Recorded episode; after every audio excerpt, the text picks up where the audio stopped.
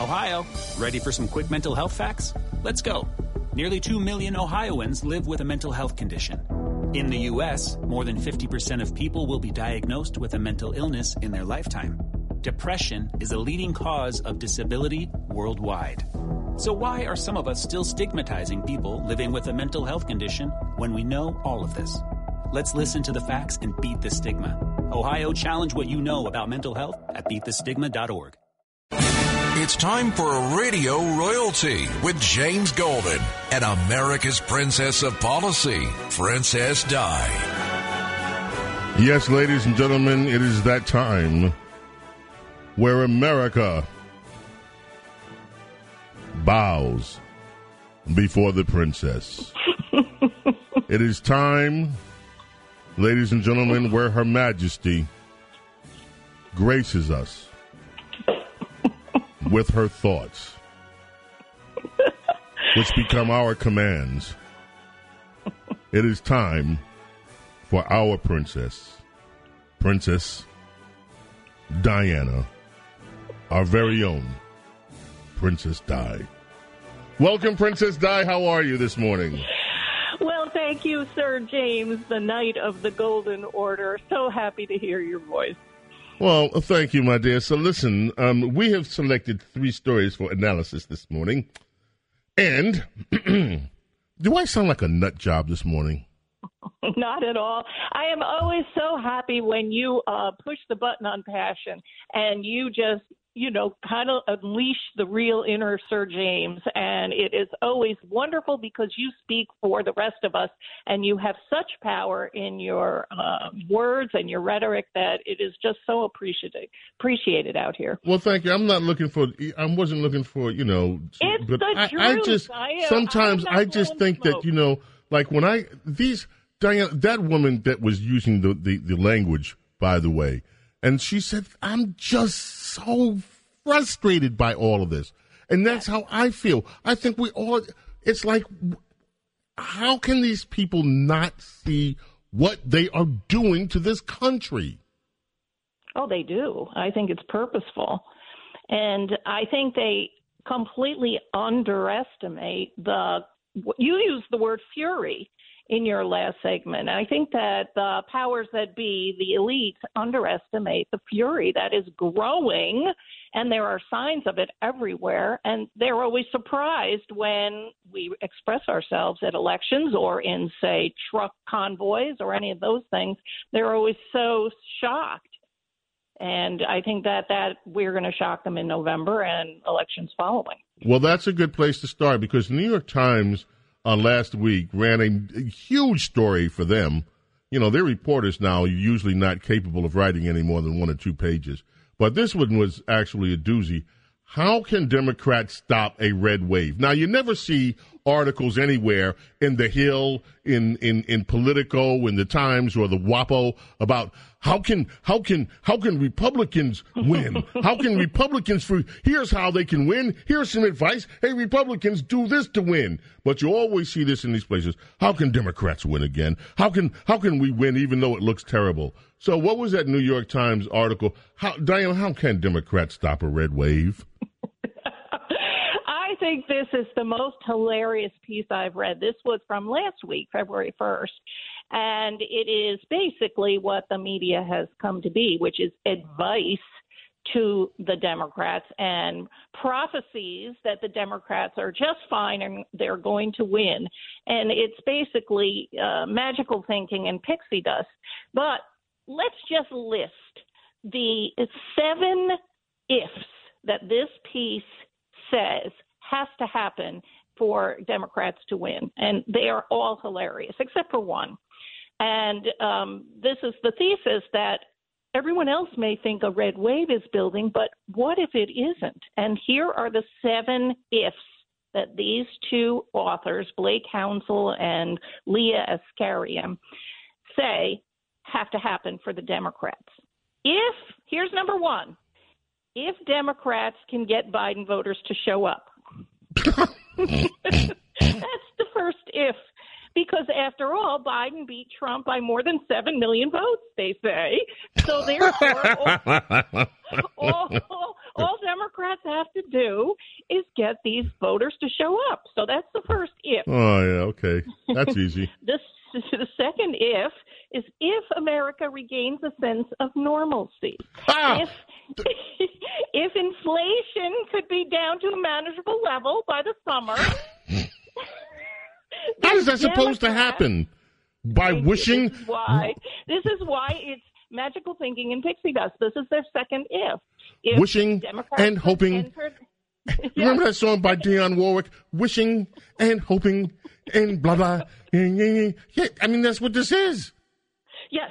If Democrats could enter the midterms as the party that defeated COVID and brought the economy roaring back to life, this is this is what they're basing on stopping Republicans on this if. Well, yeah, if if Democrats could do that, they would have done it. okay. What's your- okay, here's the third if. If Biden finds a winning message. well, he's found one. He's found the winning message, Diana. Don't don't laugh at that. Bi- Biden has found his winning message. You know what it is? Crack. No, not the crack pipes. That's that's Hunter's winning message.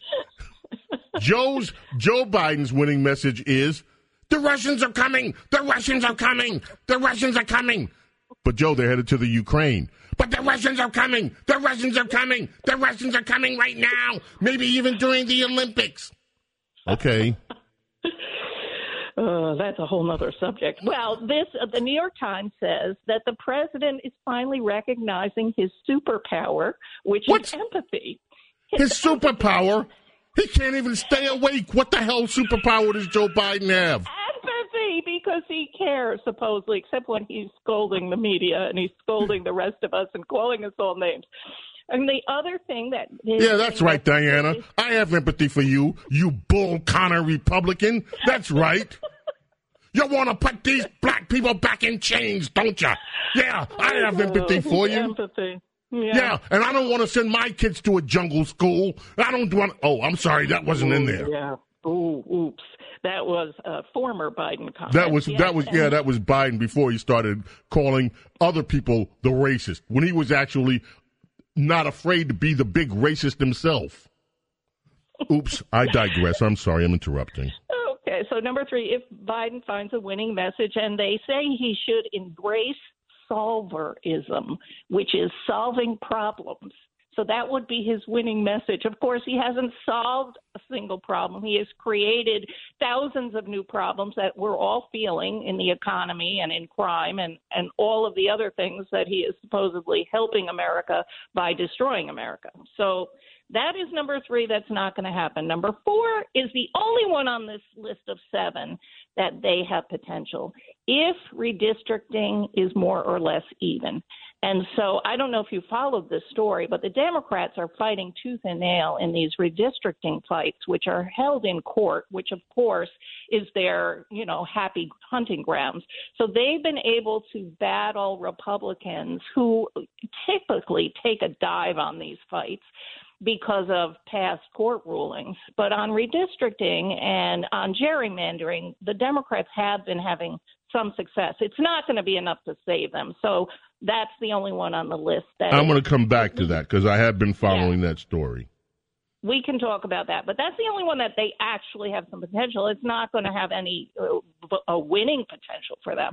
The uh, number five is if the Supreme Court overturns Roe v. Wade, they think that they're going to be able to get the Democrat voters out in the streets. However, they did know these New York Times writer that in the past that in the Virginia race, the governor race, that wasn't an issue, and they expected it to be. Democrats expected that to be a voting issue, and it wasn't. So that has gone quiet, actually. But if the Supreme Court does rule on that, that could probably make some activists even madder.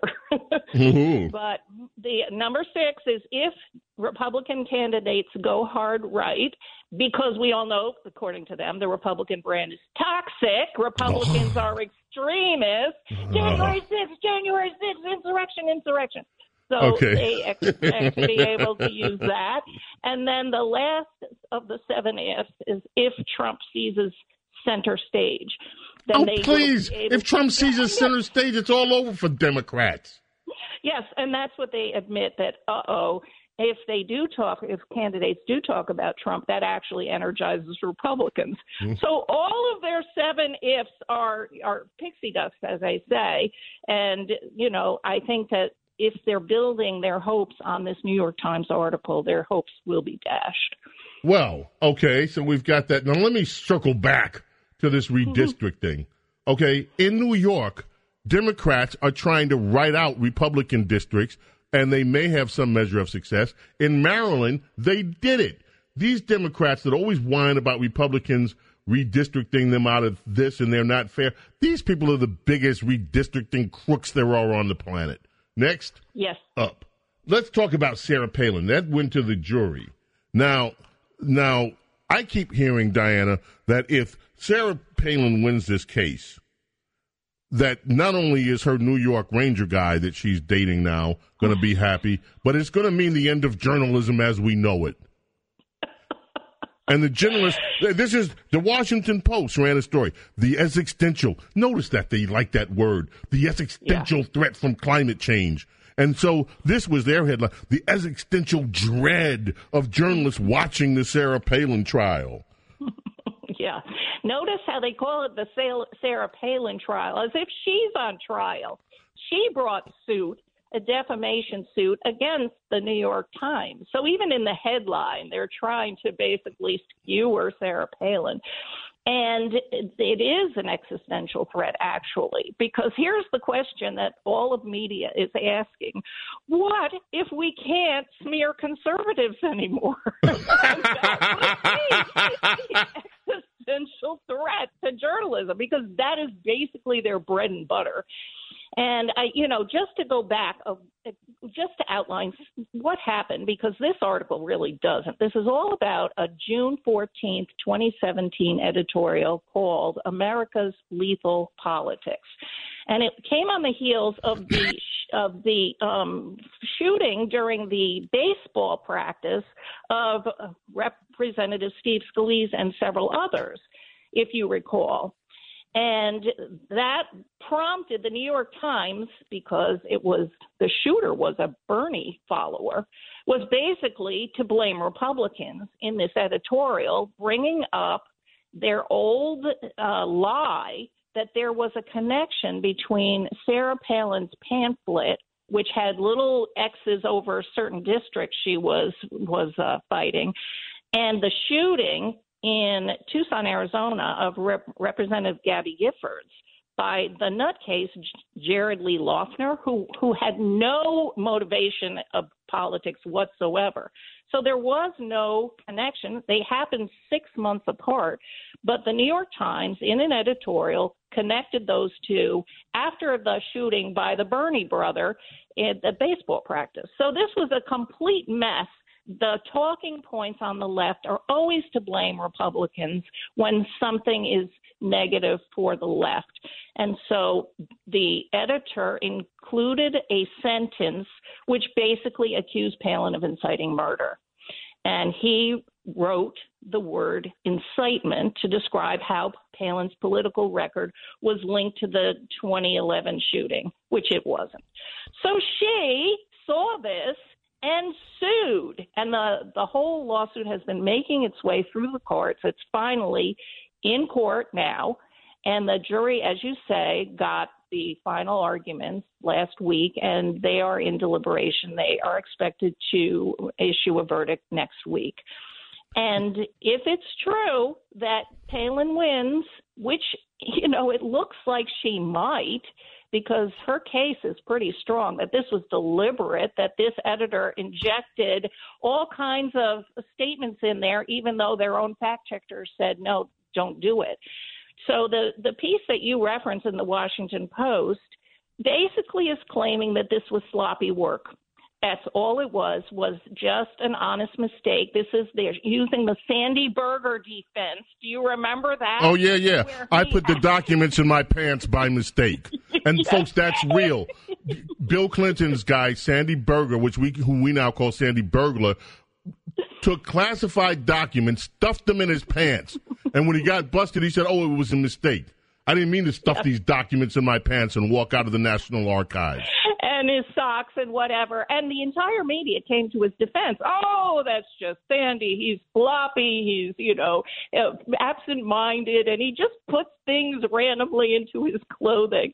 And so the Clintons just absolutely made the case, and the media helped that this was just sloppy work. And they always fall back on that when they can't defend the actions. And that's what this article in the Washington Post by Margaret Sullivan does, basically saying, well, it's just, uh, yeah, he put the word incitement and he did all these things and changes and ignored his fact checkers just because he was under deadline. He was under pressure. He had so many things going on. I mean, the, the defense in this article are, is amazing because they're saying, well, it was deadline pressure. Well, this event happened in 2011. So it, there was no time pressure for what he was writing. He came up with it because that is a leftist talking point. They believe it to this day. And so he said what he said and he meant what he said. And, and it is a smear. And therefore, if the, the media can no longer smear Republicans or smear conservatives, they will have nothing to write. All right, last up, and we're running out of time quickly. The Biden administration thinks you're stupid and this is a, a, a story about the crack pipes. Now, I'm going to just go to the nuts and bolts of it. Look, we got the reports. The Biden administration, part of their funding is going for crack pipes. The left went on a tear with their fact checkers claiming this wasn't true, which is the basis of this article in the in the uh, Washington Free Beacon, freebeacon.com. The Biden administration thinks you're stupid. So run that by us real quick, Diana. Well, it just started on the 2nd of February or, or the 7th. And, and that was when the article came out by Patrick Hauf, which was the Biden administration to fund crack pipe distribution to advance racial equity. And you went with the story that day. I yes, think I you did. really advanced that story. I think that because I had seen the reaction, people online were sort of commenting on it mildly. But when you you got fairly passionate about it, and when you went nuclear, that thing flew around, and all of a sudden it went viral and there was 24 hours of silence by the Biden administration. And really, it became a problem for them. They had no answer until two days later, when all of a sudden uh, the HHS secretary ruled out any use of funds for crack pipe. So they changed their policy. This is something that liberals have been doing for generations. This this helping addicts be addicts distributing clean needles and all that. This has been going on for decades, and this is part of how they think that this is how you address a social problem by making it easier to have the social problem. And they have, have no contact with common sense at all, as you were describing before. So they were completely shocked, completely caught unawares when people reacted like, Are you kidding me? You're giving crack pipes to crack addicts. What is wrong with you? And, and they then, have then their fact checkers stepped in and claimed none of it happened. Diana, we got to right. run to a break. I'm going to do more on this story, and we're going to do some more on this story because these use of fact checkers by the left is dastardly. These people, these fact checkers are lying every chance they get and just covering for liberals. I That's, agree. And plus, this is, this is the intersection of common sense and liberalism, which rarely happens like this. This is an instructive story. And I think that the homeless issue and the addict issue is something that is really going to hurt them in the midterms. That's Diana Me, Princess of Policy, James Golden, aka Bo Snerdley, with you. We got to go for a break. We're coming back more. Your telephone calls as we continue. Don't go away.